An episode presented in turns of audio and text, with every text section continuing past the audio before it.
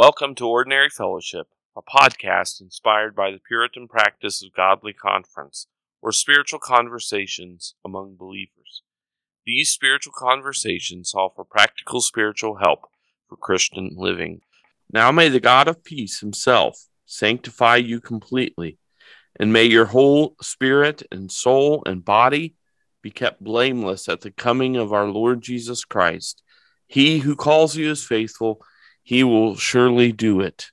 Welcome to Ordinary Fellowship. I'm Jeremy Lee, and with me, as always, is Matthew McLaughlin. Hey, Jeremy. Hello. Um, unfortunately, again, our friend Tim Scott's not able to join us uh, because of important pastoral duties. Uh, me and Matthew, we have no duties, so we're always here. this is true. It's actually not, but you know, I understand what you're saying. But here we are, another Monday, uh, ready to talk about spiritual things. And especially today, we're going to continue talking about the Holy Spirit. And uh, this is another transition point in this series that we're doing. Uh, we've been talking about how the Spirit makes us Christians when we're talking about adoption and conversion and regeneration and all those things. Uh, today, we're going to be talking about the Spirit's, begin to talk about anyway, the Spirit's role in our Christian life. Does that sound exciting to you, Matthew? It does. You don't look excited, but I am. I I always get that. So um, anyway, so uh, we're going to talk first today about sanctification. So this is this is broadly speaking, and then we'll narrow in in the coming couple weeks and talk about specific issues related to sanctification. Any thoughts before we begin, Matthew? No, I think just getting into it would be best for us to do today. All right, so let's again start with the definition. I actually have two definitions today, and I think they're both very helpful for different reasons. Uh, the first one, of course, is from the Baptist Catechism. Um, it says, What is sanctification? And the answer is sanctification is the work of God's free grace, whereby we are renewed in the whole man after the image of God and are enabled more and more to die unto sin and live unto righteousness. And then the next one is um, actually the Two Rivers Community Churches, our church, uh, Confession of Faith, which is uh, a revised version of the abstract of principles, the first Southern Baptist confession of faith. So, um, what it says about sanctification is uh, that sanctification is the process by which those who have been regenerated are made more holy by God's word and spirit dwelling in them. This sanctification is progressive through the supply of divine strength by which all saints are enabled more and more to die to sin and live unto righteousness. So you can see some similarities, but there's the reason I give two is because there's some key things in the abstract of principles uh, that um, that we need to understand as well. So I thought both of them were helpful in understanding what sanctification is about. So I give those definitions, and now I want to just hit the highlights or the key points from those definitions to make sure that we understand because you know just reading quickly through a definition um, may give may give you a summary but you know, we need to delve deeper deeper. I don't know. My tongue's tied again this morning. How about deeper all right so key points um, number one in both of these it's clear that sanctification is a work of God. The text I read at the very beginning talks about the God of peace sanctifying you completely. Sanctification is a work of God, um, as the rest of salvation is. It's God's work in us. Um, the second key point is related to that. Um, sanctification is a result of God's free grace. In other words, God chose to make us holy. That's what Ephesians chapter 1 verses 3 through 4 tell us. Is that God chose us before time to make us holy. So God's choice and election, the goal uh, for those individuals he chose is to make them holy, to sanctify them. And I, I think this is a good point to say you don't have to really think too hard to figure out how the Holy Spirit is involved in sanctification. Okay. Um, the word sanctification is is the Latin. It comes from Latin, and it means holy. So you could even call the Holy Spirit the sanctifying Spirit. Um, so it's easy to see how the Spirit is related to sanctification. I may not be I may not have mentioned the Spirit to this point. Uh, the very fact that it's called sanctification tells you uh, the the primary person of the Trinity who's involved in it. Um, so you know, God Father chooses us. Christ paid the price to make us holy, and it's the Spirit who's just like He did in creation, hovering over things, um, forming and filling uh, that's what he does in us. He's hovering, as it were, over us, forming and filling us and making us more holy. Uh, so, again, you can see how the Spirit works in creation and providence, and he works in the same way when it comes to our redemption. Um, so, sanctification is a work of God, and it's a work of God's free grace. Thirdly, it's a renewal of the entire man body, soul, mind, affection, and will. We that comes from the passage I read at the beginning. Sin infected and affected n- not just all every single human being, but it infected every person in every part of them. So that there's no part of our human nature that is not touched by sin.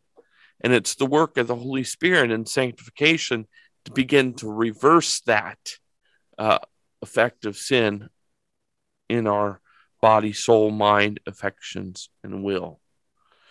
Um, and then, fourthly, and this is one of the things that I think the um, abstract principle said that the confession didn't. It's a process wherein one becomes increasingly holy. Regeneration happens in a moment just you're either justified or you're not justified. There aren't no degrees of justification. You're not kind of justified or sort of justified or anything of that sort. But that's not true of sanctification. Growing in holiness is a process, it's a lifelong process.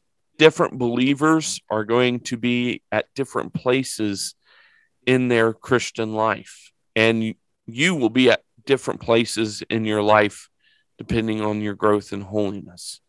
So um, it, it's a process, and it's it's a lifelong one, and it's a struggle too.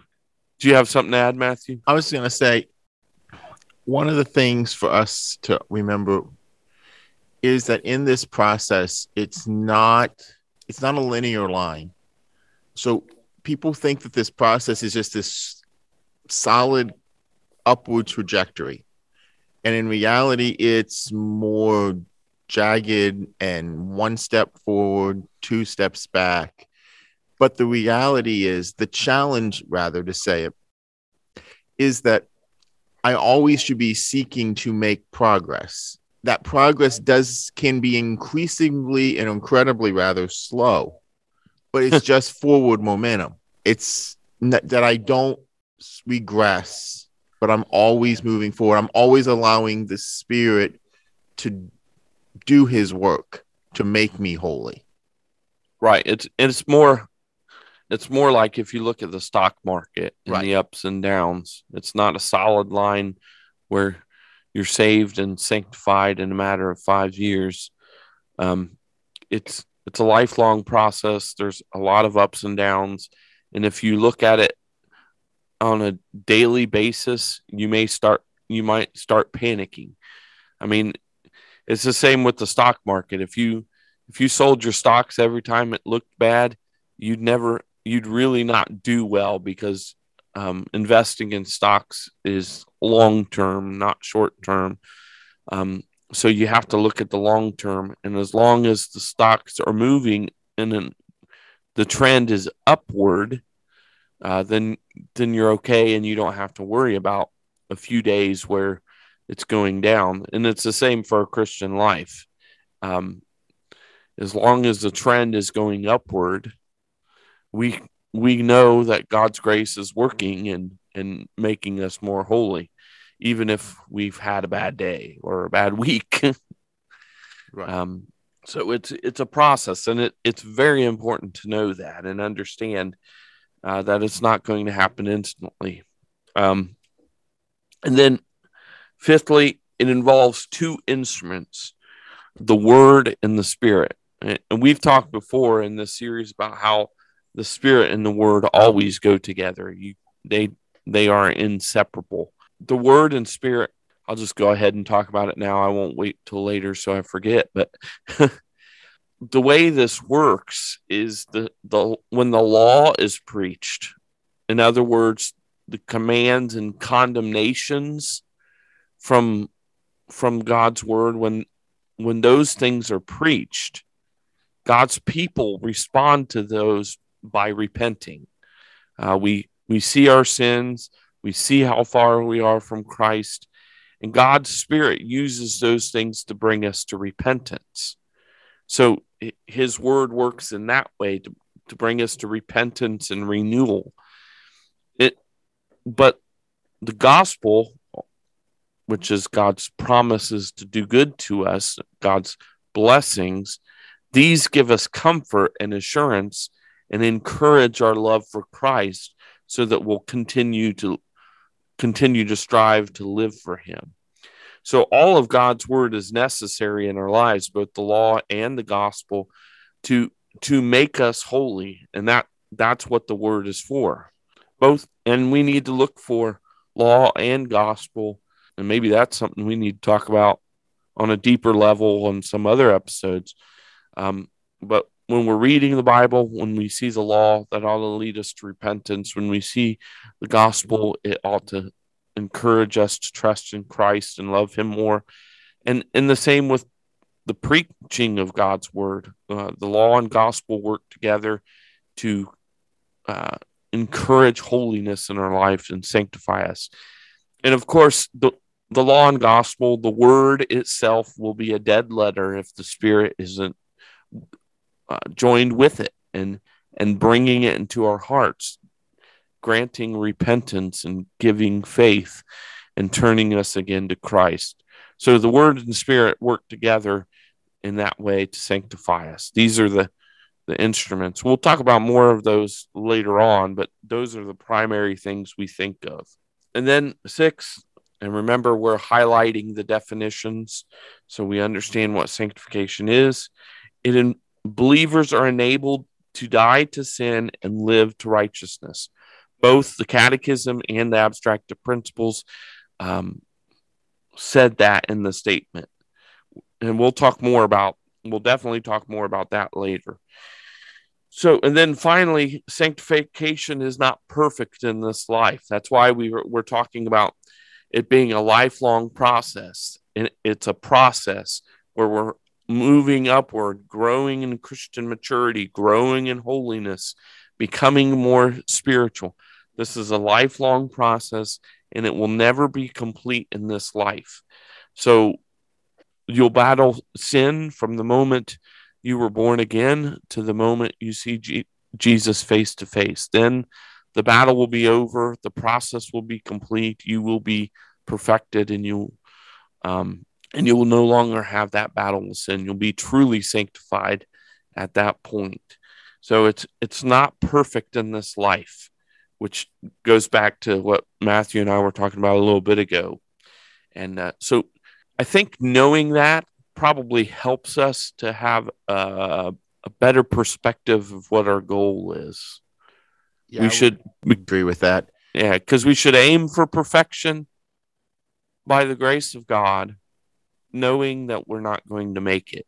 Right. Because if we think we're going to be perfect and we fail to be perfect, then that's going to crush us spiritually. Right. So it I think that's I think that's helpful.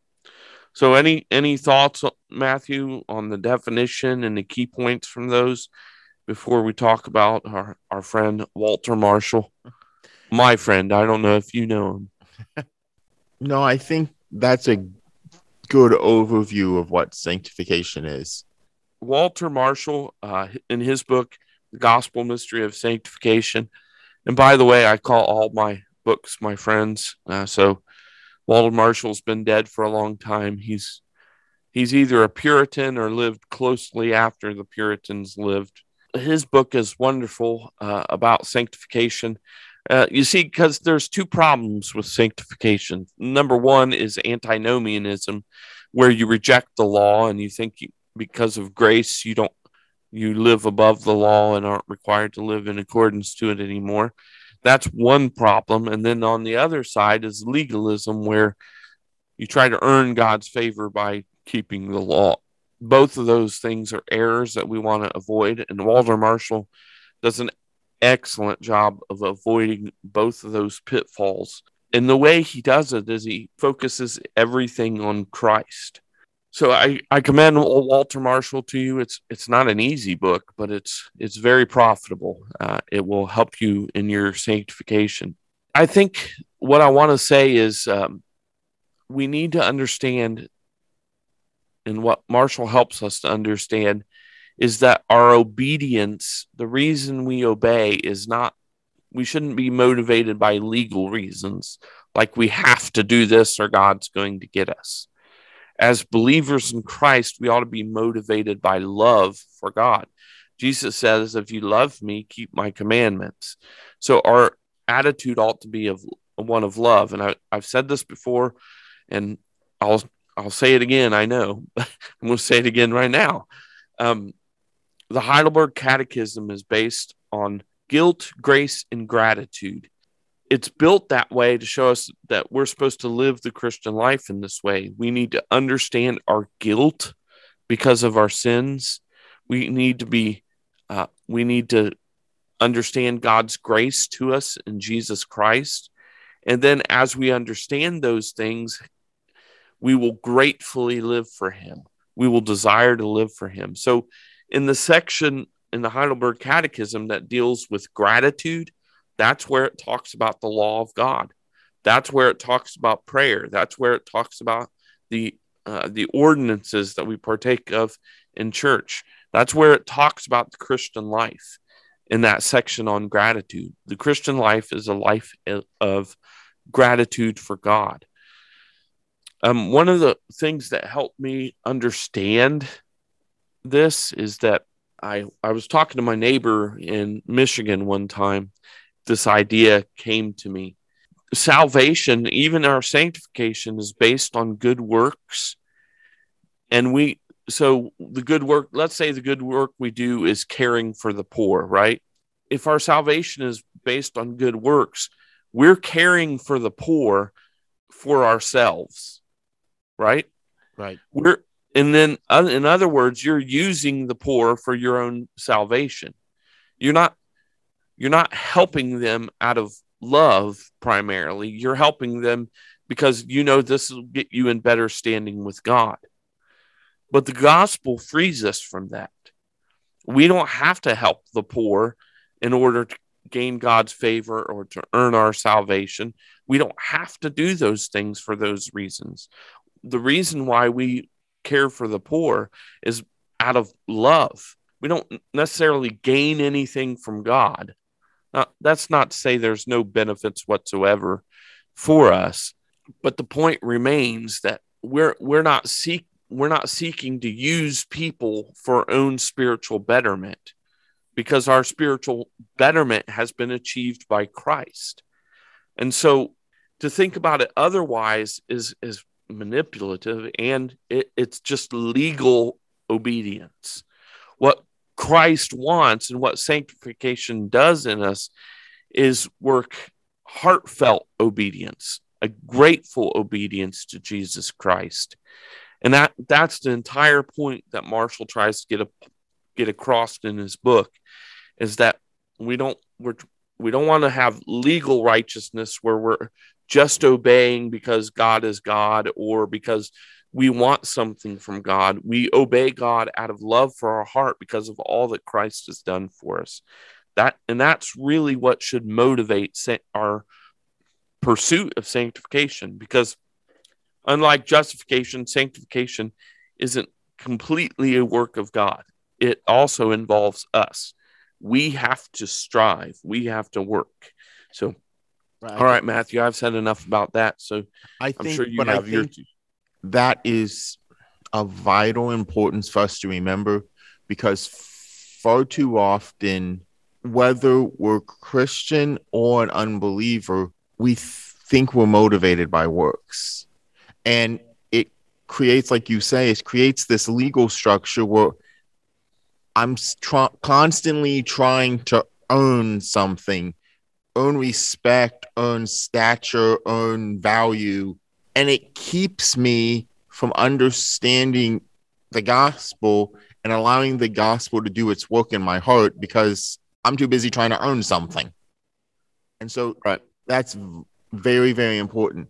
I think another way to frame as we transition here a little bit, if you just just to look at one Bible verse that f- explains sanctification, it's Philippians 2, 12 and 13 where Paul says, As you obeyed in my presence, now much more in my absence, work out your own salvation with fear and trembling, knowing that it's God that worketh in you both to will and to work of his good pleasure.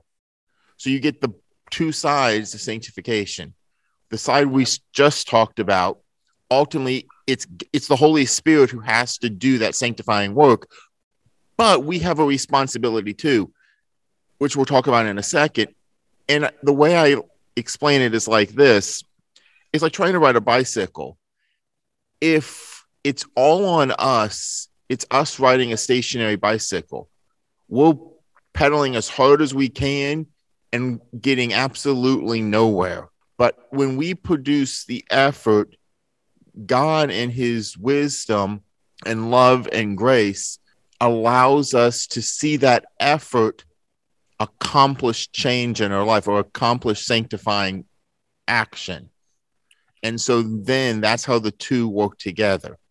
So, right. with that being said, we come to the next part that we want to talk about, which is that not only is sanctification a work of God, but sanctification also involves the work of man.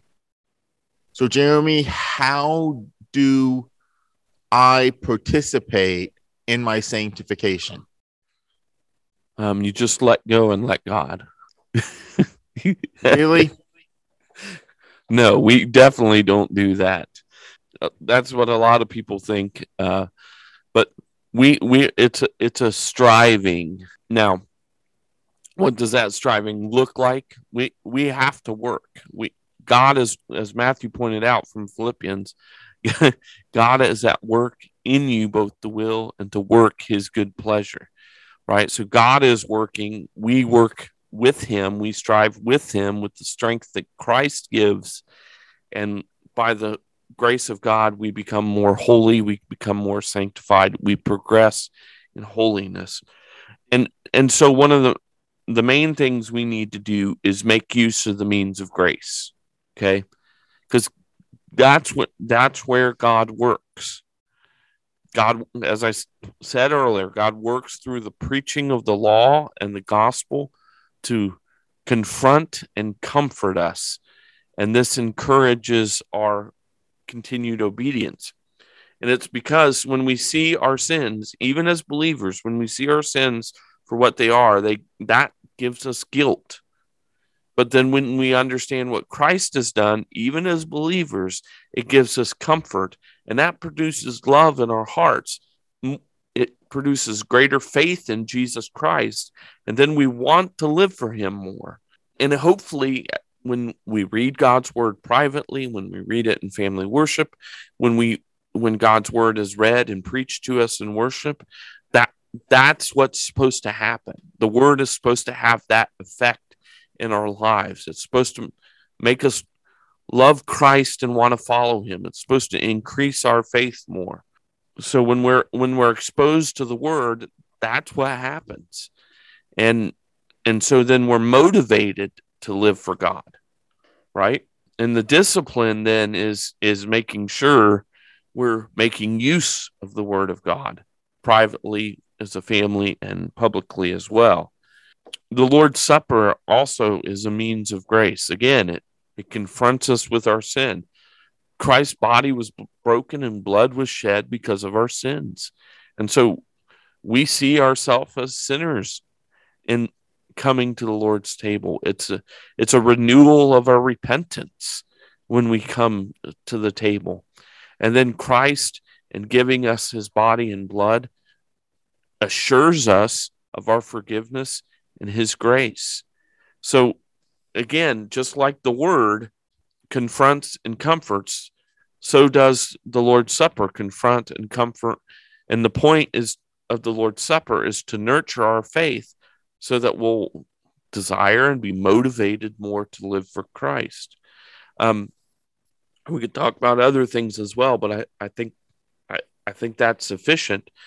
Well, I guess prayer too. Prayer is a little different. Um, prayer is the means that we grab hold of what we need in order to be sanctified. So when we find out that even as believers in our own selves, we're still bankrupt and we find all the treasures for all that we need to grow in holiness are in Christ, um, then we dig those treasures up through prayer. So prayer is a is a great means of grace too. The and by making use of these, we'll grow in holiness. And so, um, if it's your desire to grow in holiness, if it's your desire to be more sanctified, to mature as a Christian or be spiritual, however you want to put it, you need to expose yourself to the, you need to be part of church where you're getting a steady diet of God's word, the ordinances, and prayer. And you also, we also need these privately as well. Uh, but you especially need to be gathered with God's people where you can enjoy uh, all of these means of grace together that will motivate you to live for Christ. Uh, that that's real. What church is all about is God giving you His gifts. That's why you can't get it through um, Zoom or Facebook um, or sitting on a park bench meditating about nature um, or on the golf course golfing and viewing the beauty of nature. Those things are okay. There's no nothing sinful about them, but they're not a replacement for the church and they don't and they don't give you the same gifts, gifts that are more needful for you um, for your growth in, in Christian faith and holiness. So does that make sense? It make that makes sense. I would just want to add one point to it in that God uses the means of grace, but he also uses fellow believers to help us become sanctified because all of us have blind spots, things we don't see in our lives. And he brings other Christians into our life either to help us see our blind spots or to help us have an example of what maturity looks like in different areas so that we can then strive. Like you said before we strive we work to become more like jesus in that way which is how the other piece of church which is like what you said why facebook zoom online church can never be a replacement for the assembled gathering of the saints on a weekly basis right they they're helpful on a temporary basis right. and they're better than nothing if you can't get out. Correct. Uh, but they're certainly no replacement once and for all. So, um, just just one more thing I want to make sure we mention um, that that just because this has really been a helpful concept for me, uh, and that is the mortification of sin. The newer translations of the Bible don't don't use this word, but the old King James does. Um, Joel Beeke in in one of his books describes the mortification of sin in this way. He says it's the discipline of watching and praying against sinful habits in such a way that whenever a bad impulse arises, you immediately recognize what it what is happening and ask the Lord's strength to refuse it. You ask him to drain the life of that impulse in you. This is John Owen said something to the effect that we need to be killing sin or sin will kill us. So mortifying sin means to kill sin. Um, and Joel Beeke's way of describing it is great. I like the part where, he, especially where he says, you're asking God to drain the life impulse uh, that's in that desire for sin. This is this has been really helpful for me, especially in my sanctification, in dealing with uh, sinful thoughts. Um, realizing that I need to get hold of it right away, or it's going to go crazy, and where and be st- strong enough that I might not be able to stop it. So it helps you to be watchful. Um, it help, and so we need we need to like fight, make war against sin in our hearts and in our minds, and fight against it th- with the strength of Christ to win. And pick and I I like to picture our sin as being crucified with Christ, and we're killing sin by by putting a spear in and and bleeding it until it dies. That's that's what we're doing as we fight against sin. And I know it's all metaphorical and pictures, but it helps me to picture it that way. It helps me to fight sin to see it in that manner. So maybe it'll be of help to uh, people who listen. We Any final thoughts, Matthew? Just that it's important for us to have those pictures because I think we can view sin as not that big of a deal. But when we see it as something that we need to kill, we have to fight, that should change the picture in our mind and rally us to the task that God has called us to. We hope that you now have a better understanding of sanctification, that you see that God is in the process of causing us to be holy like Him, that this process is a constant, continual, lifelong effort, and that you will engage in it because you love Jesus and you want to be like Him. We thank you for listening to this episode of Ordinary Fellowship, a podcast ministry of Two Rivers Community Church. For more information about Two Rivers, you can find it on our website at www.tworiverscc.org. We look forward to your questions, comments, and hope for and dreaded hate mail at ordinaryfellowship at gmail.com. Please follow us on Facebook at Ordinary Fellowship and like, subscribe, and rate this podcast on whatever service you listen to us on. But we want to thank you again for listening to this episode of Ordinary Fellowship, where we are striving to have spiritual conversations for practical Christian living.